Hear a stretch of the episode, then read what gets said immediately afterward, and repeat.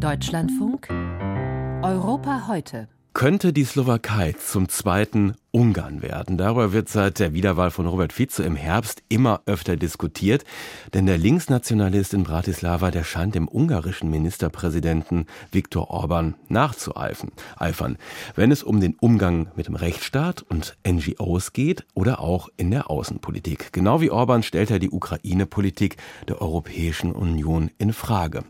Ob er wirklich genauso weit gehen will wie Orban, das ist allerdings bislang noch unklar. Heute Abend kann sich jedenfalls Bundeskanzler Scholz persönlich ein Bild von Robert Fico machen. Der slowakische Premier kommt nach Berlin und davor steht noch ein weiterer heikler Termin für Fico an. Er reist in die Ukraine. Marianne Allweis berichtet. Bis nach Kiew wird der slowakische Regierungschef nicht reisen. In Uschhorod, gleich hinter der slowakisch-ukrainischen Grenze, will Robert Fico den ukrainischen Ministerpräsidenten Denis Schmihal treffen. Mit offenen Armen dürfte der Nachbar dort nicht empfangen werden. Seit Jahren verbreitet Fico russlandfreundliche Propaganda. In einem Interview hat er vorab nachgelegt. Die Ukraine ist kein souveränes, selbstständiges Land. Sie steht absolut unter dem Einfluss der USA. Ukraina je pod absolutním vplyvom Spojených štátov amerických. Staatliche Waffenlieferungen an die Ukraine hat der Linksnationalist nach seinem Amtsantritt vor drei Monaten gestoppt. Militärisch sei dieser Konflikt mit Russland nicht zu lösen. Er werde nur verlängert. Die Ukraine müsse endlich verhandeln, schmerzhafte Kompromisse eingehen und auf Gebiete verzichten. Ich werde humanitäre Hilfe anbieten. Aber ich werde dem ukrainischen Regierungschef sagen, dass ich gegen eine Mitgliedschaft der Ukraine in der NATO bin und ein Veto einlegen werde. Denn das wäre die Grundlage für einen dritten Weltkrieg. Allerdings hat Fico der EU-Beitrittsperspektive für die Ukraine in Brüssel zugestimmt. Die EU-Hilfen für die Ukraine in Höhe von 50 Milliarden Euro hält Fico für rausgeschmissenes Geld, das versickere. Die Ukraine sei eines der korrumpiertesten Länder der Welt, sagt der Regierungschef, der zurücktreten musste, als ein Journalistenmord vor sechs Jahren das Ausmaß der Korruption in der Slowakei offenlegte.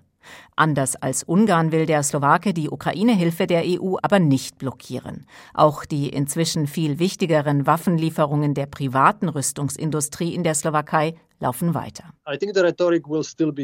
Seine Rhetorik ist schrecklich und kann das Niveau von Viktor Orban erreichen, so Milan Nitsch von der Deutschen Gesellschaft für Auswärtige Politik. Aber die Slowakei ist wie Polen ein wichtiges Zentrum für Militärlieferungen in die Ukraine, für Deutschland oder die USA. Wenn Fico das ändern würde, dann wäre die Slowakei ein größerer Störer als Ungarn. Doch auch beim Demokratieabbau entwickelt sich die Slowakei in Richtung Ungarn, warnt die proeuropäische Opposition. Eine Strafrechtsreform im Eilverfahren hat sie bisher im Parlament verzögert. Und die starke slowakische Zivilgesellschaft zeigt Gesicht. Zehntausende protestieren jede Woche im ganzen Land. Auch aus Brüssel kommt Kritik. Die Vizepräsidentin der EU-Kommission, Viera Jourova, droht mit dem Einfrieren von EU-Geldern.